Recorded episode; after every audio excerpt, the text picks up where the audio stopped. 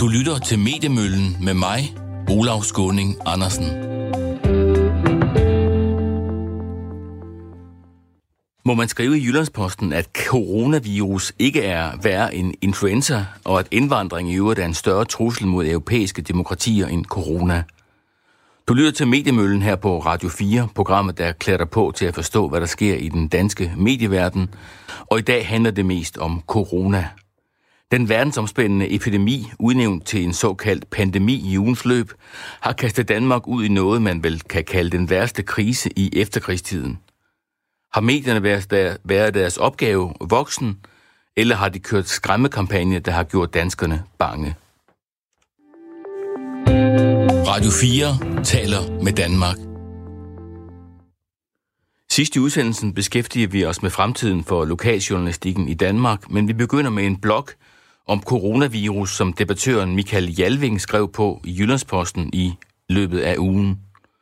Drop panikken over coronavirus. Indvandringen er langt farligere, skrev Jalving, og mente i øvrigt, at corona er at sammenligne med banal influenza. Så gik debatten lidt amok på de sociale medier, og også på Jyllandsposten reagerede man. Blogindlægget blev simpelthen pillet af Jyllandspostens site, og det fik folk til på sociale medier at råbe op om censur. Vi har Jyllandspostens opinionsredaktør Palle Weiss med. Velkommen til Mediemøllen. Det var dig, der pillede blogindlægget af. Hvorfor gjorde du egentlig det? Ja, det gjorde jeg, fordi jeg ikke kunne få fat i øh, bloggeren, øh, Michael Jalving. Øh, han, han, jeg kunne ikke få fat på ham over telefonen.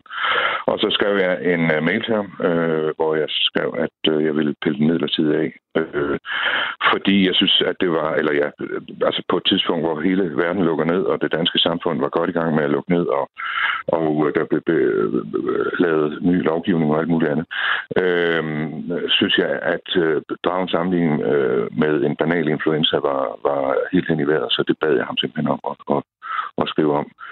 Men er der ikke ytringsfrihed på Jyllandspostens blog? Selvfølgelig er der det, men, men jeg øh, tog den af og, og talte med ham om, om, øh, om øh, lige præcis den der, den, den der ting, og det kunne han godt se, og så skrev han det om. Altså, hvad var det, der var særligt, øh, faldt der særligt i øjnene? At på et tidspunkt, som jeg sagde, øh, hvor, hvor hele øh, da, samfundet lukkede ned, at han så, øh, hvad hedder det, øh, sammenlignet med en banal influenza, det jo, synes jeg jo simpelthen var faktuelt forkert, fordi den koster, ja, om den i sidste ende øh, ender med at koste flere menneskeliv end, øh, end, en, end, end en sæsoninfluenza, det kan, kan jeg jo ikke svare på. Øh, men øh, jeg, kan, jeg kan se, at den koster øh, Øh, milliarder af kroner, øh, kommer til at koste milliarder af kroner. Den, der vil øh, være arbejdspladser, der lukker, folk mister deres job. Og når vi er på den anden side af det her, så venter der et kæmpe stort økonomisk genopbygningsarbejde. Øh, så, så alene derfor synes jeg, at den var, det var en øh, utidig sammenblanding. Så det var, det, det var meget det, der handlede om, at han sammenlignede øh, corona med influenza, og sagde, at corona var værre øh, eller influenza ja, egentlig var værre. Øh, hvad synes ja, du egentlig om sammenligningen ja. mellem indvandring og corona? Ja, det var en, en sammenligning, jeg aldrig nogensinde selv ville komme i tanke om, eller have lyst til at bruge. Øh, fordi, og den synes jeg sådan set også var utidig, men, men, men han er jo ikke sin gode ret til at, at mene, at vira kommer og går, men, øh, men de problemer, der er, øh, som jo er velkendte og har været på den politiske dagsorden i, i årtier, med integration og indvandring, øh, de, de, de består. Ikke? Altså, det er jo et øh, legitimt synspunkt. Jeg synes også, at det var... Øh, øh, at timing var, var rimelig dårlig der. Altså ifølge medieansvarsloven og de presseetiske regler, så har I jo ansvaret for, at blogs øh, og debatstof overholder det. Hvordan kan I så tillade, at bloggerne, som jeg forstår det, på Jyllandsposten, selv publicerer deres ting? Altså de kan, I kan jo komme grueligt galt afsted med personangreb og ulovligheder. Ja, det gør vi så heldigvis meget, meget sjældent. Altså, og det gør vi, fordi vi har øh, øh, altså bloggere, som forstår vores retningslinjer, og, øh, og som jo også kender lovens retningslinjer, og dem, øh, altså de udgiver selv, men i et, et gensidigt tillidsforhold, øh, og vi holder jo øje med dem. Så hvis der er det mindste, øh, som her, så, øh, så griber vi ind og piller det af, eller får folk til at skrive om. Og der har været ganske få eksempler, men altså, vi har jo et blogunivers, øh, som, som spænder fra det yderste venstre til det yderste højre, og altså netop fordi vi gerne vil øh, også, altså, om jeg så må sige, ventilere en debat, som, øh, som øh, jo ellers vil finde sted andre steder. Øh, og der har vi øh, indgået aftale med nogle, øh, nogle, en række blogger, som vi jo selv har fundet frem til at og lavet aftaler med. Øhm, og de skriver så under de der øh, sådan gensidige tillidsforhold, og, og, øh, og det fungerer fint det meste af tiden. Øh, Men vi har jo ganske, tidligere her i Mediemøllen har vi beskæftiget os med en sag, hvor en ung gymnasieelev blev hængt ud i debatindlæg i Berlinske, og her bliver avisen kritiseret for øh, ikke at følge de presseetiske regler for debatstof, og chefredaktøren ja. undskyldte og beklagede. Hvad gør I egentlig for, at den slags ikke rammer jer?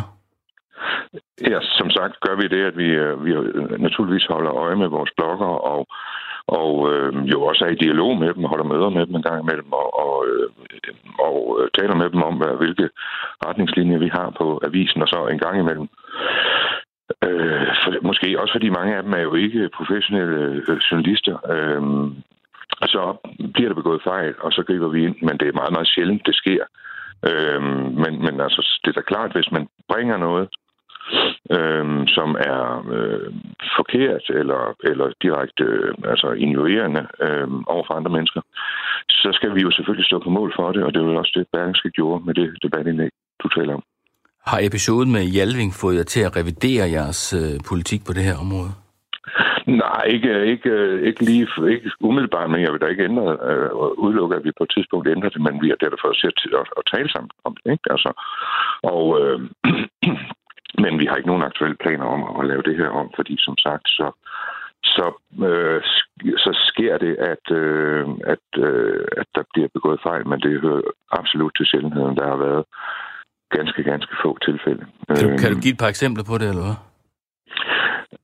Altså, med, jamen, vi, altså den eneste, det eneste, jeg kan give, øh, er et, øh, en, en, en blogger, der brugte øh, sin blog, altså hun er så ikke hos længere, øh, eller skriver ikke for Jyllandsposten længere, men øh, brugte sin blog til at promovere en, en sag, hun selv var involveret i, altså en, øh, en, øh, en øh, sag, der handlede om hende selv. Og, øh, og der brugte hun så bloggen til at skrive om det, og den pillede vi naturligvis af med det samme. Og, øh, og, øh, og gjorde han ret klart, at øh, det kunne ikke bruges til. Men, men det er sådan set det eneste eksempel, øh, nye eksempel, jeg har. Mm. Tak til dig, Palle, Valls, Palle Weiss, for at være med her i Mediemøllen, opinionsredaktør på Jyllandsposten. Selv tak. Radio 4 taler med Danmark. Vi fortsætter med coronadebatten og rækker blikket mod den kritik, der har været af medierne på for at skabe frygt og overdrivelser. For 14 dage siden skrev Annika Schmidt, der er SF'er og medlem af Københavns borgerrepræsentation, at medierne skulle stoppe coronahysteriet. Det skrev hun i et indlæg i Jyllandsposten. At dækningen spillede på frygten for, at medierne, øh, det, kaldte, det medierne kaldte den dødelige sygdom, og at det i det hele taget var en alt for skræmmende dækning, de danske medier havde. Vi har Annika Schmidt med på en telefon. Velkommen her til Mediemøllen. Jo, tak. Er du stadig enig med dig selv øh, i det, du skrev for 14 dage siden, at medierne faktisk overdrev? Ja, det er jeg. De, over, de overdrev i deres overskrifter, synes jeg, flere steder. Hvad går din kritik sådan øh, øh, ud på, decideret? Det, det går sådan set ud på, på øh, retorikken, som, som er for voldsom i forhold til, altså mediernes retorik, der er for voldsom i forhold til, hvad, hvad vi hørte fra myndighederne og fra, fra sundhedseksperterne. Øhm, at, at det, det er ligesom, jeg synes, at, at de i, i jagten på, på flere klik øh, pustede deres, deres overskrifter lovlig voldsomt op og netop øh, lukrerede på den frygt, som naturligt nok ligger i, øh, i mange danskere, når, når man hører om en, en virus øh, som corona. Ikke? Har du eksempler på det? Ja, altså øh, i min blog, der, der nævner jeg jo i hvert fald øh, en del fra Ekstrabladet, hvor der stod, øh, der, der i flere tilfælde stod dødelig virus, dødelig virus. Det skrev de rigtig mange steder. Øh, andre medier skrev øh, øh, dødsensfarlig virus, eller øh, den stille dræber, og altså det blev sådan meget voldsomt, synes jeg. Øh, Men det er det, jo en øh, dødelig virus.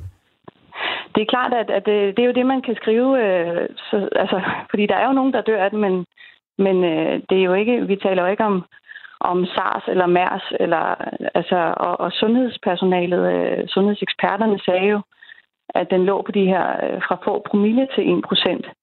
Og altså det, det, man hellere måske burde have talt om, var, at den, øh, at den øh, smitter meget eller spreder sig øh, meget. Ikke? Øh, fordi jeg synes, øh, altså medierne er jo ligesom den, den fjerde øh, statsmagt, og de har en, en meget væsentlig rolle i at øh, overbringe øh, fakta og informationer fra myndighederne, fra sundheds... Øh, især i en tid som nu, hvor mange sidder og bekymrede og, og vil, altså skal have en hverdag til at hænge sammen, skal vide, hvordan de skal forholde sig.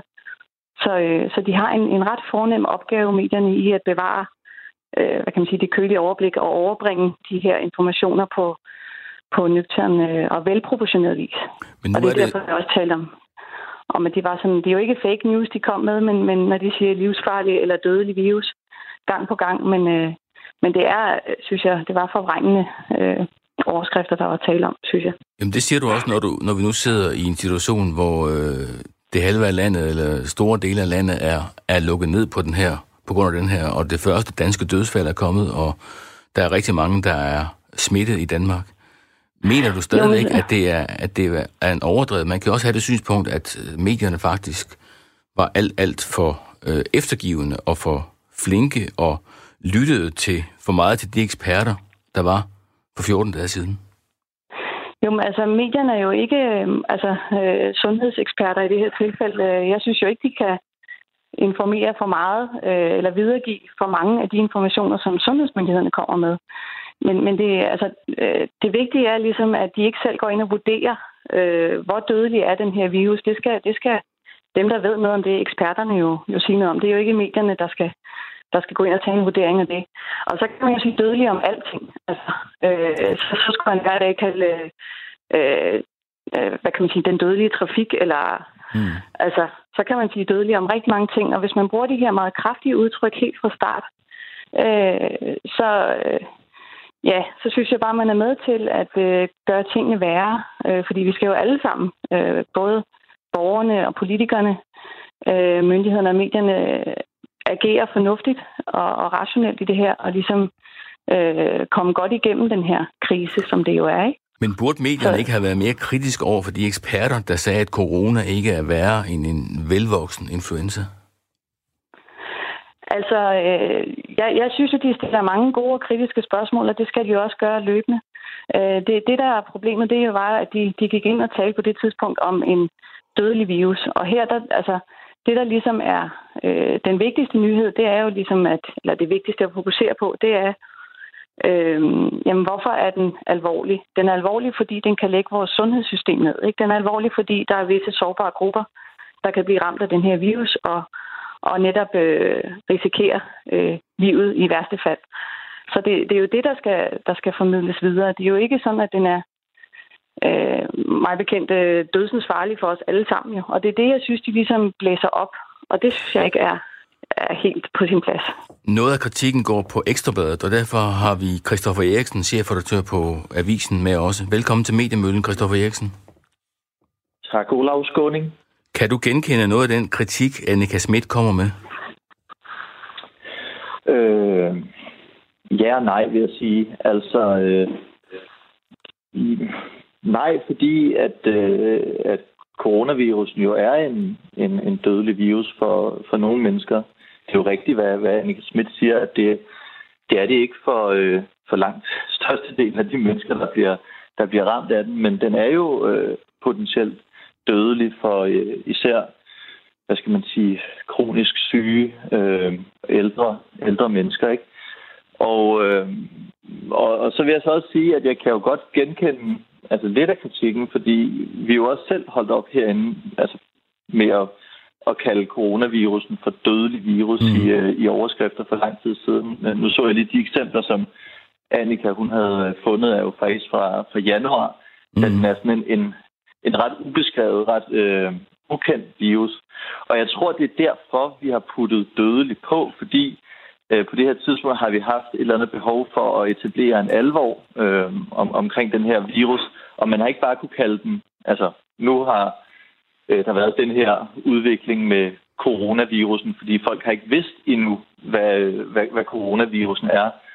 Øh, nu, nu kalder alle medier det jo bare for coronavirusen, og så ved næsten alle mennesker, hvad der er, hvad der er tale om med det samme, og, og kender øh, risikoen ved at blive, øh, ved at blive smittet af den. Øh, og og øh, som, som Annika fuldstændig rigtigt siger, så er det jo ikke, hvad skal man sige, øh, et, et, et stort problem for, for unge, raske mennesker at blive smittet med coronavirus, men, men det er alle de følgevirkninger øh, altså af, af smitte, som, øh, som er et helt store samfundsproblemer, som gør, at at Danmark jo øh, på det nærmeste er blevet lukket af nu. Altså på Ekstrabladet og andre medier har jo en, en stor opgave. Man skal både sørge for at informere borgerne på den ene side, og være kritisk over for magthaverne på den anden side. Hvordan mm. synes du, at I og medierne i det hele taget har klaret den opgave? Øh, altså, det er jo altid sådan... Øh,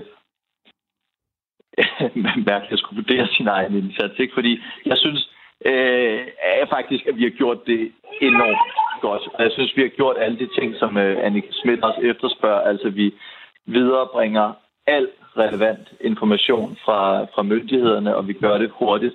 Og samtidig så stiller vi altså også kritiske spørgsmål til deres ageren øh, løbende. Øh, vi dækker den her situation så, så meget som muligt, så hurtigt som muligt. Øh, og, øh, og jeg synes, vi har holdt snuden totalt i, øh, i sporet her. Så, øhm, så det er jo sådan lidt, altså ved jeg godt, at, at vi er i sådan et, et, et mediekritisk program, og så har man sådan en chefredaktør, der står og ruser sig selv. Det, det er selvfølgelig enormt uklædeligt. Men jeg synes bare, jeg synes bare virkelig, at, øh, at, at vi, vi leverer en enormt vigtig øh, public service opgave lige nu øh, på Ekstrabladet, men altså også på, på alle andre medier stort set. Men I, har I været kritiske nok? Altså, jeg har jo set tidligere, at man har lavet eksperter komme afsted med at anbefale, at man sagtens kunne tage på skiferie til Norditalien og den slags ting. Øh, og det er ligesom, det er ligesom, blevet, det er ligesom passeret uden kritiske spørgsmål. I bagklodskabens ulidede klare lys, øh, burde man ikke have været mere kritisk der?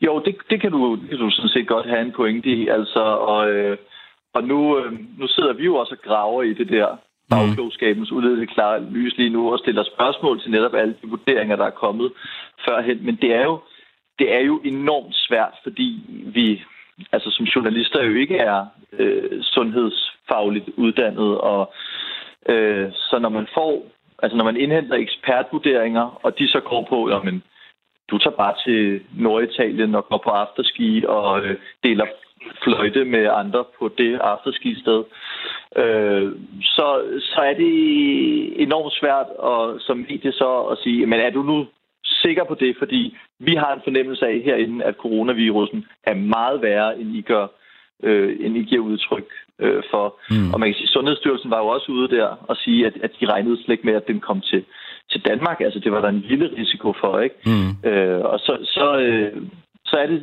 så, så er gode råd altså dyre. Mm.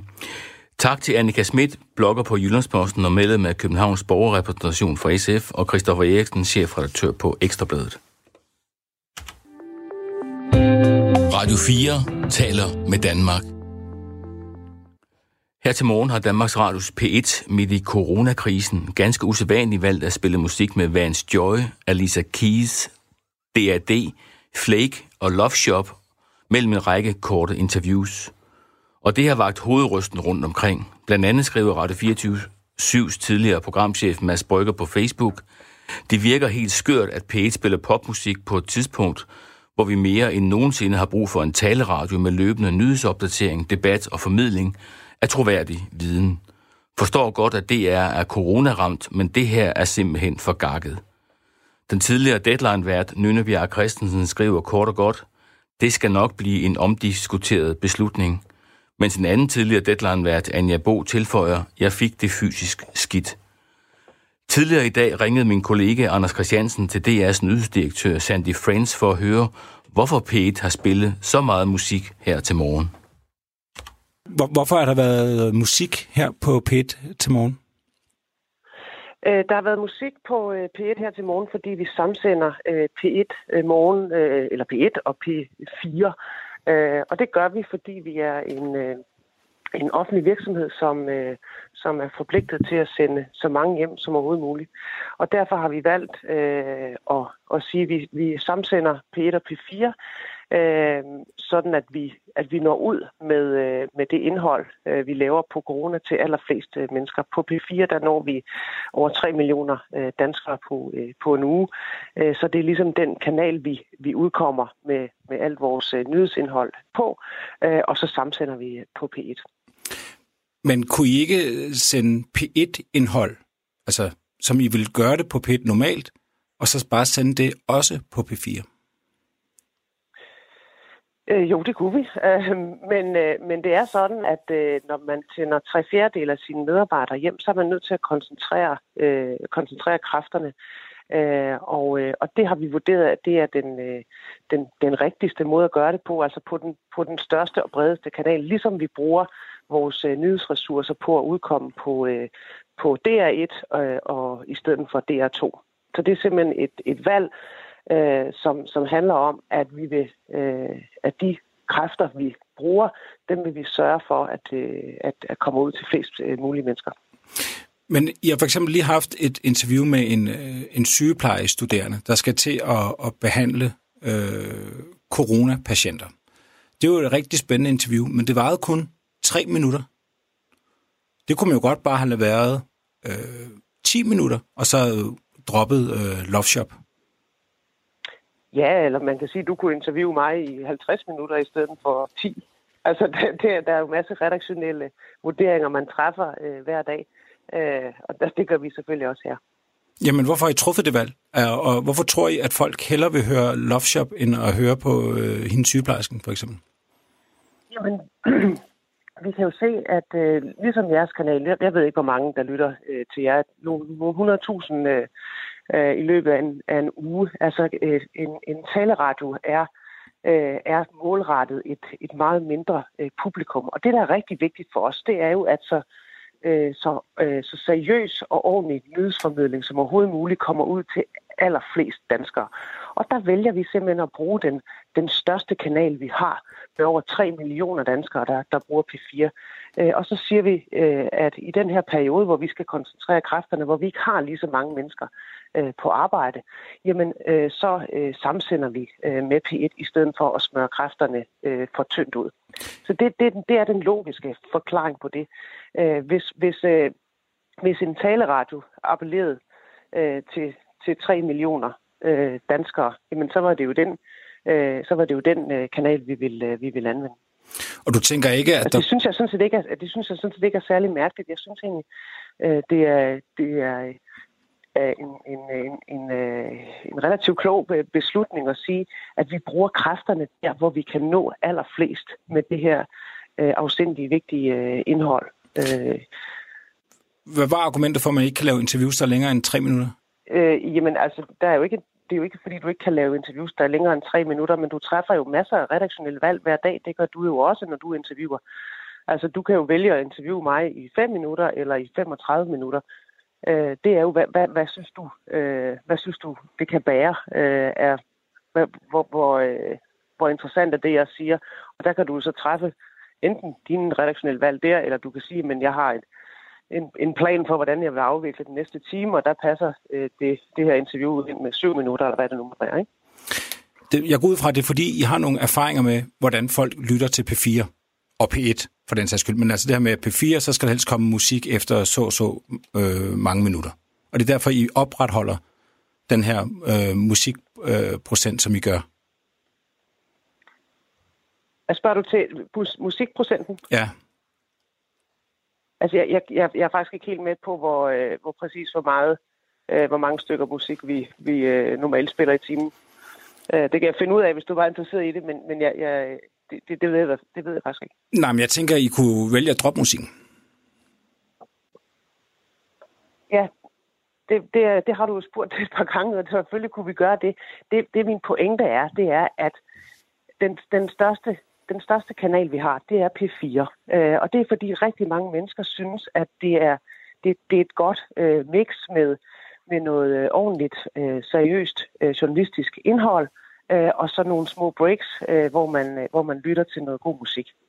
Øh, det er en opskrift, som rigtig mange danskere øh, sætter pris på. Og der har vi valgt at sige, i, de her, i den her situation, hvor landet er i en eller anden form for øh, undtagelsestilstand, der vil vi rigtig gerne have vores information, vores nyhedsdækning ud til så mange som muligt. Og så bruger vi den kanal, som når flest muligt. Øh, og og det, det, jeg har meget svært ved at se, hvor, hvad, der er, hvad der er specielt underligt i det.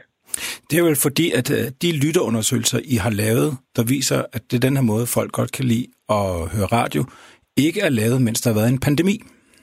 Nej, men ved du, vi har jo, altså, vi har jo jeres egen taleradio. Altså, hvis man, der, man er jo meget velkommen til, hvis man synes, at, øh, at, det, at det er en træls måde, øh, DR's radio udkommer på, så, så, kan man jo, så kan man jo lytte øh, andre steder. Vi, vi, vi gør os faktisk rigtig meget øh, umage med øh, og, øh, at lave en, øh, lave en seriøs nyhedsformidling på tværs af vores øh, kanaler. Øh, og og at, øh, at det så i sig selv skal være illegitimt, at man en gang imellem har et break med et, med et godt, godt stykke musik, det er simpelthen ikke et synspunkt, jeg deler.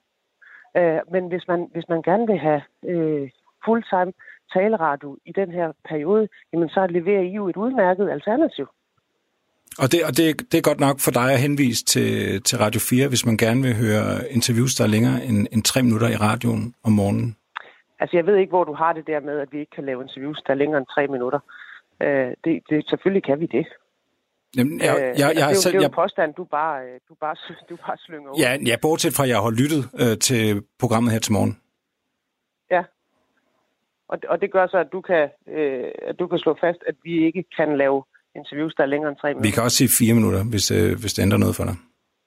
Men det gør det sådan set ikke. Altså, du, du må jo gerne påstå det, du vil. Jeg, jeg prøver bare relativt tålmodig at forklare dig øh, baggrunden for de valg, vi har truffet. Vi er en offentlig virksomhed. Vi er forpligtet til øh, at sende så mange hjem, som vi kan, samtidig med, at vi skal opretholde vores øh, public service forpligtelse og vores øh, beredskabsforpligtelse i forhold til nyhedsindhold. Øh, øh, indhold. øh, og det synes jeg faktisk, vi gør os rigtig umage med. Vi bruger vores helt store kanaler, P4, øh, til lødig øh, oplysning og journalistik om den her situation, Danmark står i og verden står i.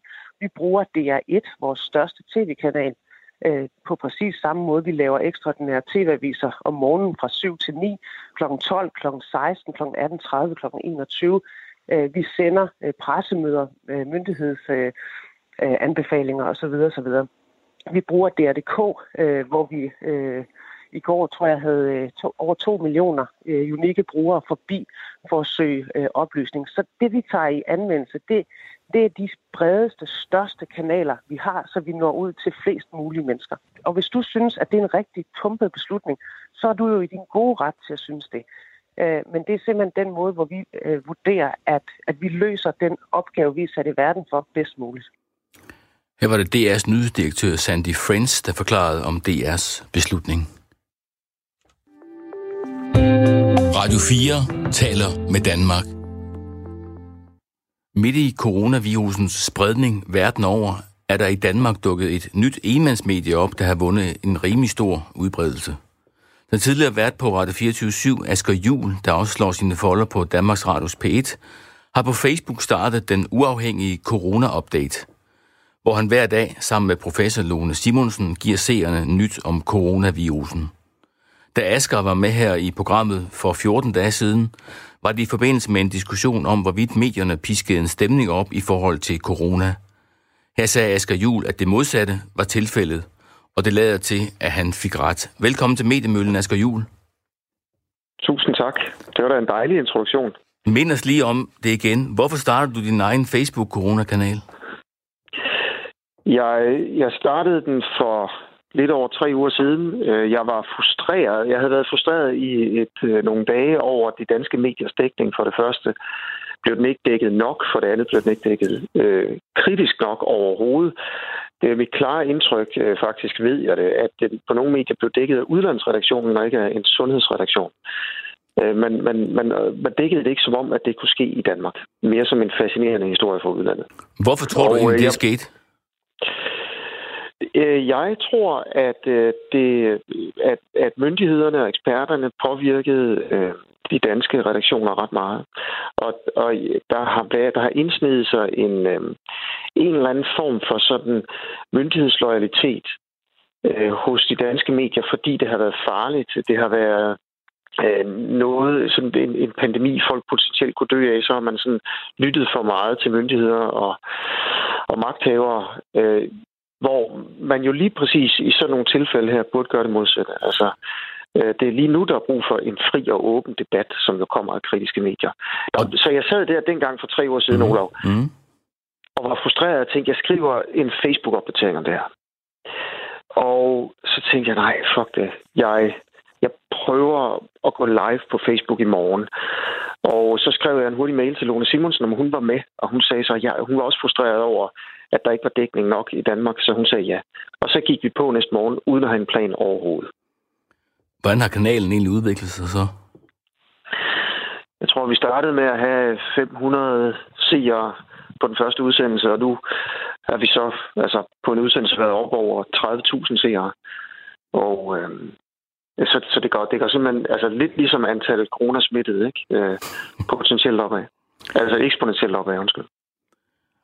Og øh, hvorfor tror du, det sker? Er det stadigvæk fordi, at øh, den øh, dækning, der kommer i andre medier, ikke er, er, er kritisk nok? Øh, har der simpelthen været et, et behov for den slags journalistik, som du laver, som jo dybest set handler om, at du interviewer en, en, øh, en myndighed, en dygtig person, øh, en professor om det?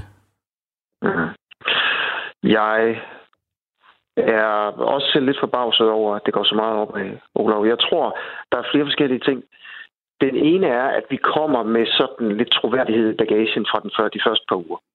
Fordi vi, vi var... Øh, vi var sådan, vi havde, der var en lidt mere fri debat og en mere kritisk tilgang til, til myndighedernes håndtering og de officielle tal og udlægninger hos os, end der var nogle af de andre steder.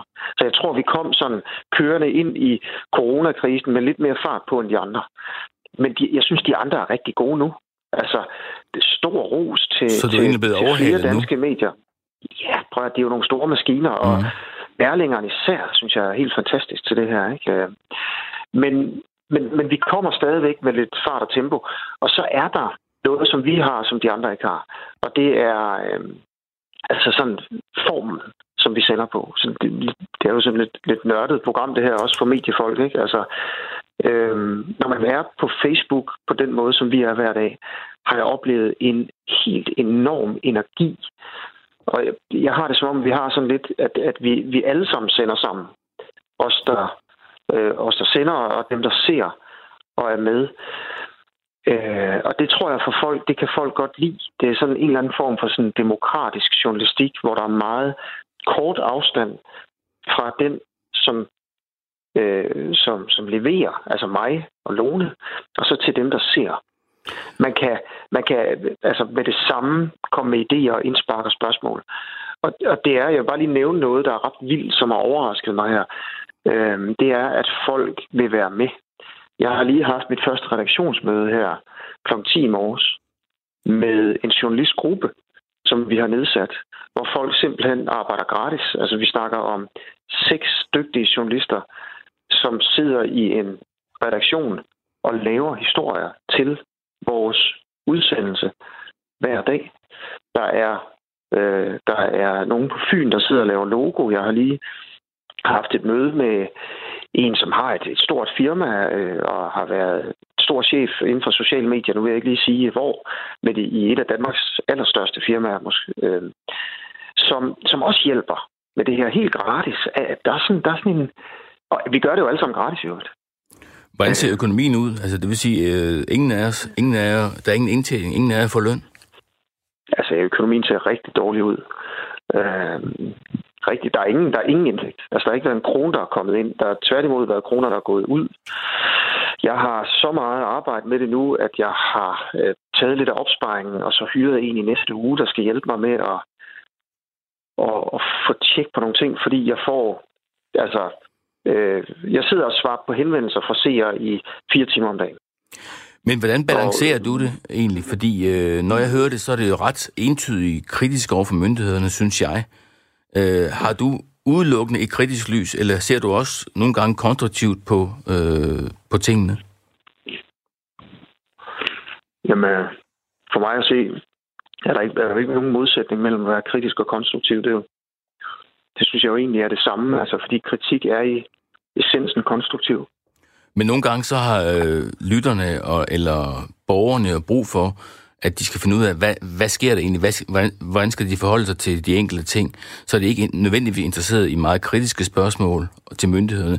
De er interesseret i, hvordan skal de forholde sig til, til tingene, det vil sige almindelig oplysning til borgerne om samfundet. Er det noget, ja. du også leverer? Ja, det er det. Ja, det, det går på to ben, fakta og kritik. Altså, jeg, det, det, er jo, det er jo lavet sammen med Danmarks førende professor, faktisk en af verdens førende eksperter i epidemier, øh, Lone Simonsen, så, som leverer fakta og viden fuldstændig plain and simple. Men det er ikke sådan, øh, altså det er jo ikke sådan et program, der har guider. Sådan gør du, øh, hvis du tror, du er mm. smittet og sådan noget. Mm. Altså folk kan stille de der spørgsmål, så svarer Lone på dem. Men det kan man gå ind på DR.dk eller Sundhedsstyrelsen for at finde sådan nogle ting. Altså, vi kan ikke det hele. Og vi har et mere fokus på at prøve at få en kritisk debat om det her. Og Ola, det kan også bare... Nu nævnte du selv i starten der, ikke? Ja, det har der godt nok også været brug for. Mm. Altså, øh, det er blevet nedtonet fuldstændig i starten, det her. Og det er da ikke sikkert, at alt bare er godt nu. Altså, man er jo nødt til hele tiden at stille spørgsmålstegn ved det, myndighederne gør. For eksempel, kan jeg fortælle dig, i dag, der handler det om, at WHO, det ved jeg, om du har set i, dag, i går, så WHO, de, de siger, at det er vigtigt, at man ikke går væk fra at inddæmme den her. Og det, det er det, Danmark gør nu. Gøre det. Det er det, Danmark gør nu. Mm. Og WHO-chefen, altså øh, generalsekretæren, siger også i går, at man skal teste alle sager. Det gør vi heller ikke. Så er vi virkelig Men det har man ikke kapacitet til. Nej. Så men vi følger ikke WHO's anbefalinger i Danmark. Altså, der, der er hele tiden brug for, for et, et skarpt øje på myndighederne, især når vi står i sådan en stor øh, krise her. Det er klart. Så det er mit udgangspunkt i hvert fald. Det Medie, mediemæssigt, hvad har det her lært dig? Hvor, hvor længe planlægger du at fortsætte egentlig? Og, og, og, og hvad har du lært af det? Af den måde at arbejde på journalistisk? Øh, jeg, har, jeg har lært, at de der sociale medier, de kan noget mere, end jeg troede, de kunne. Og øh, det, det, det power, der er i dem, og det, det der det der folkedyb, der sådan kan aktiveres, er kæmpestort. Og, og det her, altså jeg har, jeg har helt klart visioner for, at det her, jeg vide, om det kunne blive til noget mere. Altså, øh, jeg, jeg, jeg, jeg kommer til at sætte øh, bilen i andet gear her i næste uge. Altså, øh, med sider og, og YouTube. Og jeg kommer også til, du spurgte om økonomien, jeg tror, jeg kommer til at lave sådan noget, når man kan støtte os. Øh, fordi øh, jeg, altså, jo, jeg bruger al min tid på det her, og, og det, det kan jeg ikke. Øh, I øvrigt, jeg har jo ikke, jeg har jo ikke ansat nogen steder, så jeg kan ikke ringe til min arbejdsgiver og bede om løn under coronakrisen. Så Hvor længe kan du til at egentlig tillade, at folk arbejder gratis for dig så? Det ved jeg ikke. Det ved jeg ikke. Altså, de hjælper jo til, ligesom jeg selv hjælper til. Mm. Øhm, vi arbejder alle sammen gratis. Så det er lidt en højere tjeneste nu? Jeg ved det ikke. Øh, lige nu så gør vi bare det her, fordi vi synes, det er rigtigt og nødvendigt. Og øh, jeg ved ikke, hvor det ender, men det er ikke sikkert, det ender lige forløbig. Tak fordi du er med her, Asger Jul fra den uafhængige corona-update. Radio 4 taler med Danmark. I disse coronatider bliver vi endnu en gang gjort opmærksom på, at uafhængig nyhedsformidling er meget vigtigt. Det gælder ude omkring i verden, det gælder nationalt i Danmark, og det gælder lokalt. Desværre er medierne og journalistikken under pres, og det rammer især lokalområderne, hvor aviser lukker, og journalister mister deres arbejde. Man taler om nyhedsørkner, steder i Danmark, hvor der ikke findes uafhængig journalistik, der kan fortælle borgerne, hvad der reelt sker. Det fænomen har Anders C. Østerby tænkt sig at gøre noget ved. Fra august bruger han et halvt år på at undersøge lokaljournalistikken i Danmark. Anders Østerby er i dag lokalredaktør på Ærø for Fyns Amstavis, og han er med her i Mediemøllen. Velkommen. Tak skal du have. Lad mig begynde med at spørge dig, hvorfor er lokaljournalistik vigtigt? Jamen, øh, det er det jo, det giver næsten sig selv, men det er det jo, fordi at der skal være, som du selv er inde på, øh, uafhængige medier, som oplyser borgerne. Det skal der være nationalt, men det skal der også være lokalt, øh, som giver information, både øh, information om, hvad der sker, øh, perspektiverende information og øh, kritisk øh, holden magthavere, det vil altså økonomiske, kulturelle eller politiske, i ørerne. Og hvis ikke der er uafhængige med, med, øh, medier til stede lokalt, så øh, får man også øh, svært ved at gøre det øh, i samme grad, som hvis man er til stede lokalt. Det siger sig selv, at hvis ikke man har lokale redaktioner, og hvis ikke man har øh, journalister, der, der bor i områderne, så bliver det sværere at, at dække øh, områder meget lokalt.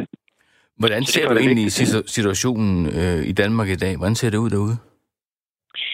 Jamen, øh, vi er jo derude. Altså selv sidder jeg på en lille redaktion øh, på en ø, øh, som jo er afgrænset øh, af, af vand, øh, hvor vi dækker en kommune på øh, omkring 6.000. Øh, og, og det er jo lidt en unik situation. Vi har også øh, nærmest mediemonopol, fordi øh, der er ikke rigtig andre, der kommer. Så jeg tør ikke tænke på, hvad der vil ske, hvis vi ikke var her. Men du spørger også generelt til, hvordan det ser ud øh, derude i, i Danmark. Det er jo så noget af det, jeg skal undersøge. Men mm. mit indtryk er, at det bliver gradvist værre. Det er det jo, det er det jo blevet hen over årene. Altså, det er en udvikling, som har været undervejs primært i, i udlandet i, i højere grad end herhjemme. Altså især, især i USA, hvor man har set øh, en, en, en kraftig øh, hvad skal man sige, forsvinden af lokale medier. Øh, men det er også en udvikling, der er på vej herhjemme, både i Europa og, og i Danmark. Af lokale redaktioner, der lukker, fordi man er presset på økonomien øh, på regionale og lokale medier. Og øh, min, min frygt kunne være, at det er noget, der, der vil tage til, hvis ikke man øh, får gjort noget. Deciderede nyhedsørkner er det ikke sikkert, der er tale om endnu, altså, fordi der bliver stadigvæk kigget ind i i kommuner, selvom der ikke er øh, lokale øh, reporter eller medier til stede. Hvordan vil du egentlig definere bare... en nyhedsørken, bare lige for jamen, at tage den med vores ja, lyttere? Sådan, sådan som jeg vil øh, definere det, som jeg har set det, øh, det omtalt i hvert fald, det er, at øh, et, et, et område, altså det kan være et, en kommune herhjemme, eller et, et county, som det hedder i, i USA, hvor der ikke er et uafhængigt medie til stede, altså en, en lokal avis, for eksempel. Og, øh, og det er der 225 counties, der, der ikke har i USA. Og derudover er der så også rigtig mange, der kun har én. Øh, og så kan man måske ikke definitorisk tale om nyhedsørken, men, men, men mange af de medier er små øh, uaviser, som heller ikke løfter deres opgave. Øh, det, så derfor decideret nyhedsørner er det ikke sikkert, der er endnu øh, herhjemme. Det skal jeg selvfølgelig også undersøge. Men vi er, vi er måske på vej derhen. Øh, I hvert fald lukker der lokale redaktioner, og det gør selvfølgelig dækningen sværere og mere sporadisk. Jeg ved, at du ikke kun skal se på, hvordan tilstanden er, men du skal også finde ud af, hvordan man kan eventuelt løse det. Øh, og det er selvfølgelig noget, du skal bruge den, det halve år på at finde ud af. Ja. Men, men øh, hvis vi sådan skulle allerede nu gå i lidt løsningsmode, hvilke løsningsmodeller kunne der være? Hvordan kunne man afhjælpe de her ting? Ja, du har ret i, at det er noget, jeg skal, skal undersøge og forhåbentlig blive meget klogere, når jeg går i gang til august. Men det oplagte, som jo også er blevet nævnt, nævnt flere gange, det har været oppe, det er at kigge på mediestøtten, hvordan man, øh, hvordan man fordeler den. Fordi øh, for at få balance i Danmark, som der tales så meget om politisk, øh, også i Mediedanmark, så skulle man måske øh, omfordele, øh, altså støtte, sådan som man øh, understøtter den regionale nyhedsdækning mere, end man gør i dag. Det er noget, som, øh, som man har kigget på i, i Sverige og Norge, øh, og det, øh, det, kunne der være, det kunne der være fornuftigt at gøre. Derudover så øh, er der også øh, teorier om, at når medier lukker, og måske også når lokale redaktioner lukker, så opstår der nye medier. Det har man set i, i Frankrig. Øh, Mediapart, for eksempel det øh, store uafhængige politiske site, som har fået ret stor vind i sejlene. Men spørgsmålet er, om det kan gælde også for, for lokaljournalistik, som har ja, øh, i sagens natur færre læsere. Det er der så også et eksempel på Mors, hvor Morsø Folkeblad er lukket, og der er kommet et nyt øh, enmands øh, firma. Jeg ved ikke, hvor mange han har i sin fold, men, men det er i hvert fald noget, der er opstået. Mm. Og det kunne være interessant at undersøge, om, om der kunne være grobund for den slags ultra, ultra lokale medier. Øhm, fordi man jo så har et, også et ultralokalt sigte. Og øh, der er jo læsere, der er jo øh, folk, der er interesseret i at læse øh, ultralokalt stof. Og så øh, en tredje ting kunne jo også være om... Øh, altså, det, det er jo en global øh, verden, øh, vi lever i, øh, både når vi taler corona, som du har været igennem øh, i dit program i dag, og også når vi taler medier. Altså, øh, en del af, af årsagen til de økonomiske vanskeligheder er jo, at mange af annoncekronerne er gået over til de store tech-giganter som Google og Facebook. Og måske skulle man, øh, skulle man bede dem om hjælp. Mm. Det lyder måske lidt naivt, men det er faktisk noget, man har, man har kigget på i USA, og der er faktisk projekter i gang, hvor, hvor Google støtter lokale medier i USA, og, og måske kunne sådan noget også komme til Europa, og måske endda Danmark. Det kunne også være fonde, som kunne støtte, om ikke øh, drift af medier, så i hvert fald projekter, som man kunne kigge på. Men en ting er jo støtte, og det er jo, det er jo, det er jo rigtig godt. Det bedste ville være, at de medier i et eller andet omfang kunne leve selv. Det vil sige, at man opdrog folk til øh, at betale for de nyheder, som, øh, som de nu fik. Øhm, altså, hvordan, hvordan gør man det? Altså, er der gode eksempler på, øh, på, at man har fået det til at fungere, at folk faktisk betaler for det? Fordi mange af nyhederne, de lokale nyheder, er jo ikke nogen, man får andre steder. Altså, nationale mm. nyheder kan vi få rigtig mange steder. Det er TV2, de store aviser. Men de lokale nyheder er jo kun noget, man får nogle få steder. Præcis, vi er helt enige i, at øh, der er alle mulige grunde til at støtte de lokale øh, medier. Og det er jo også en omstilling, vi er i gang med, for eksempel i jysk-fynske medier, hvor, hvor man øh, taler om plusabonnementer for at få digitale ab- abonnenter, i stedet for de gamle, øh, traditionelle papirabonnenter, som falder væk, når de dør, så kommer der ikke nogen igen. Men det er en, øh, det er en supertanker, der skal vendes, så det tager lang tid, og det er også øh, noget med, med opdragelse. Hvordan man gør det øh, konkret, jamen altså Øh, Udover at blive ved med at sige, at journalistik koster penge, og derfor skal man betale for det. Det håber jeg selvfølgelig, at øh, der er nok, der finder ud af, før at der er flere medier, der forsvinder.